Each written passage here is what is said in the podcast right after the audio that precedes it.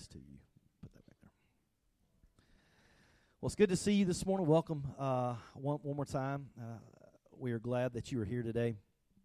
Now, I want to look back on a year that has brought us war. It brought protest, it brought division, and brought all kinds of upheaval to the United States. But I am not talking about 2022. I am talking about 1968. And in 1968, there was all kinds of upheaval going on in our nation. We were thrust into a war in Vietnam. We had racial division. Dr. Martin Luther King Jr. was assassinated. Robert F. Kennedy was assassinated on that year, and so there was all kinds of upheaval happening in our nation. And you look back and you say, you look at the division that we've since today, maybe in this past year, and you think 1968 might have been a good reflection of where we're at now. But on Christmas Eve, 1968, there were 3 astronauts who had a mission to orbit the moon. And Apollo 8 became the first manned spacecraft to orbit the moon and bring these astronauts back. And these astronauts were Commander Frank Borman, pilot James Lovell, and pilot William Anders. And before they went up on this mission, I think they took off on December 21st. And NASA told them, they said, listen, you're going to be orbiting the moon on Christmas Eve. And so we need you to say something. There's going to be a televised address. So you're going to speak to the world, basically. The most people that had ever been spoken to in one instance on television. They said, you're going to speak to the world, so you need to say something appropriate. And they felt the levity, the gravity, the weight of the situation kind of hit them, and they were trying to figure out, what do we say? What do you say when the whole world is watching you? What do you say? And with it being Christmas Eve, they asked a lot of different people before they went up. They said, we knew this was going to happen on Christmas Eve. And one of the astronauts' wives says, listen, why don't you just start at the beginning? And that's exactly what they did. And I want to play you a short clip of that telecast from Christmas Eve, 1968.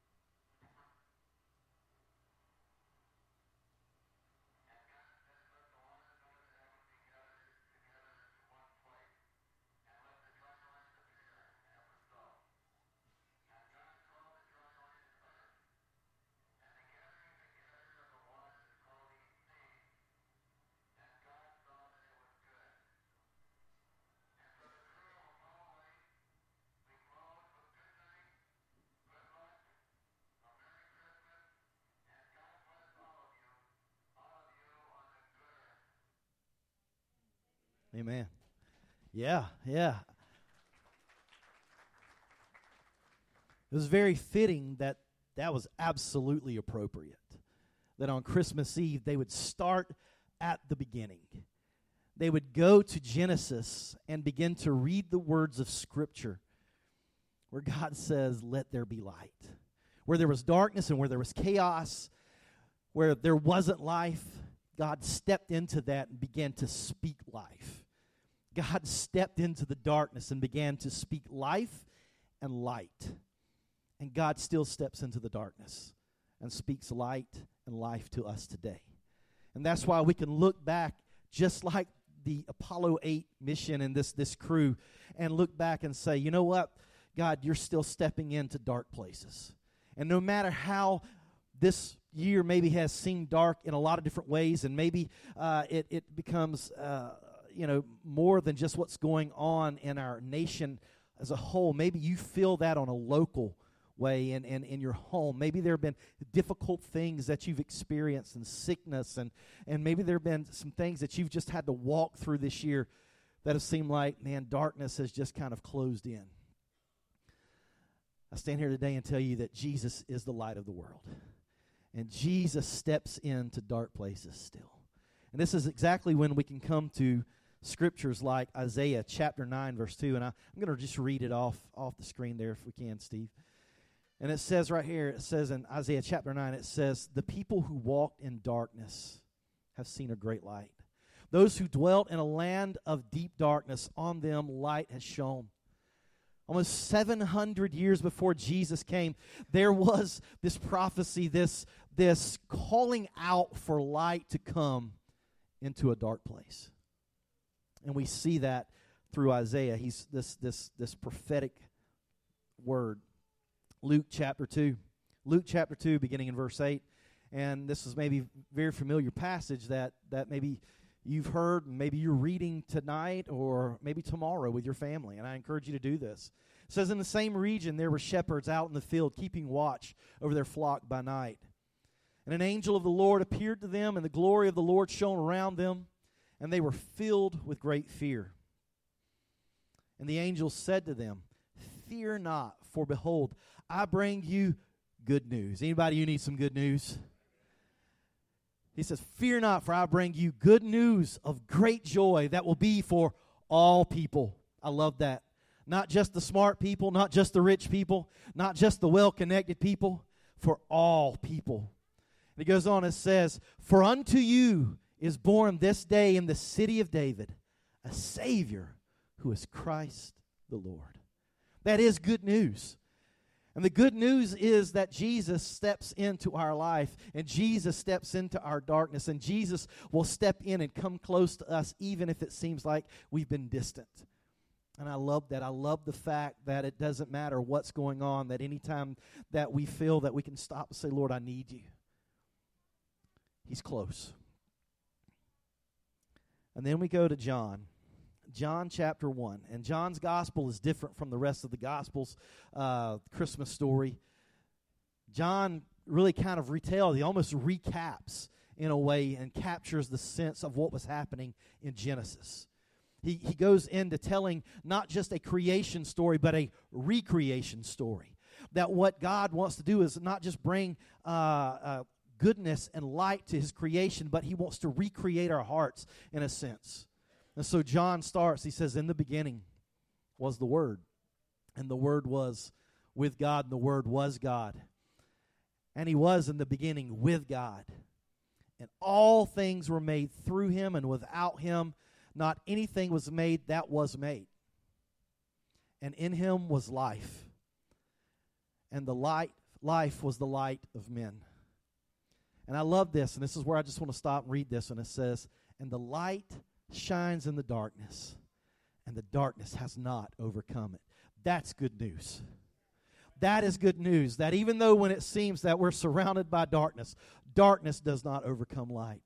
I don't know about you, but any time that I have stepped into a dark room and I've hit that light switch and the light comes on, it doesn't seem like there's a fight between the light and the darkness. Darkness always is dispelled, and light overtakes darkness.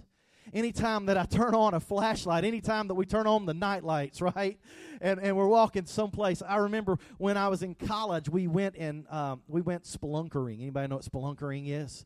In my dorm, we took about 100 guys from my dormitory, and we went and spent the night in a cave in Sweetwater, Tennessee. And so we stayed in this cave, and it was so dark down there, and you couldn't see the hand in front of your face. And I remember that they took us down through these little caves and these crevices, and you couldn't see anything. And the only way that I knew how to get out was to try to hold on to the person ahead of me and look for the flashlight ahead of me and look and follow the light. See, the great thing is this, is that light has broke in, and Jesus breaks into our darkness. Jesus breaks into our darkness and lights up our world for us. He lights up our world spiritually, emotionally, relationally. In all these ways, he comes and basically he says, I want you to have life, and I want you to have it more abundantly. I want you to have it to overflowing. I want you to experience what that is. And to experience that kind of life, you got to have light that breaks in. You got to have light that breaks in to your space, to your darkness. And you get a choice in this. You can say, no, I don't want you coming in. You can shut the door, you can shut the window, and you can stay in darkness, and that's your choice. But Jesus invites you to the light, because that's the good news for everyone, that every one of us in here is invited to know the light of Jesus. That's what Christmas is about. That Jesus is not just this little baby who comes to live on this earth. Jesus is the risen King, reigning and invites us to have relationship with the God of all creation, the God who flung the stars into the universe, the God who created galaxies and shaped planets. That is the God who comes to every one of us and says, you get an invitation to know who I am. You get an invitation to know light. And that, right there, that's good news. That is good news. And so when we look at this, we can say, it's in times of darkness that light is seen the best. And I really believe that. That's why I love Christmas, is that the days get shorter. We just came through the shortest day of the year, right? It seems like you wake up in the morning, it's like it's already getting dark, right? Anybody, you feel that? And you're just, I can't wait for the days to kind of lengthen there to be more sunlight. And that's why I love this time of year, is because we can ride around and you can see the lights. You can ride around neighborhoods and see all the lights. I love coming into my neighborhood, and because I know when I'm getting close to home, I can see the lights coming from my house. There is a light that leads us home, and that light is Jesus Christ. And I want you to stand with me, because we're getting ready to light some candles, and I'm going to ask Kobe if you'll bring me that. And I'm going to ask my ushers if they'll get ready, because this is how this looks.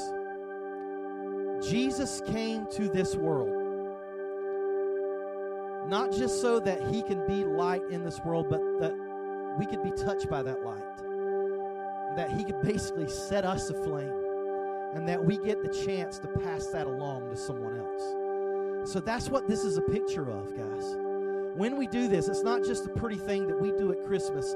You need to understand that when we're doing this, it is a picture of what Jesus and the mission that Jesus calls us to, is to receive his light and to pass that light on.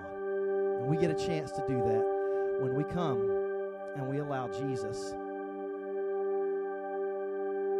to light our light. And I'm going to go ahead and ask the ushers to go ahead and come light their lights and start passing that along.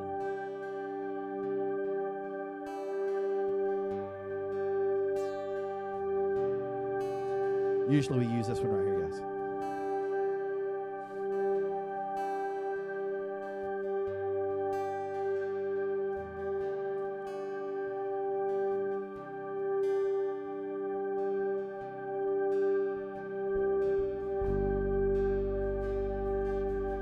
Sing this song with us.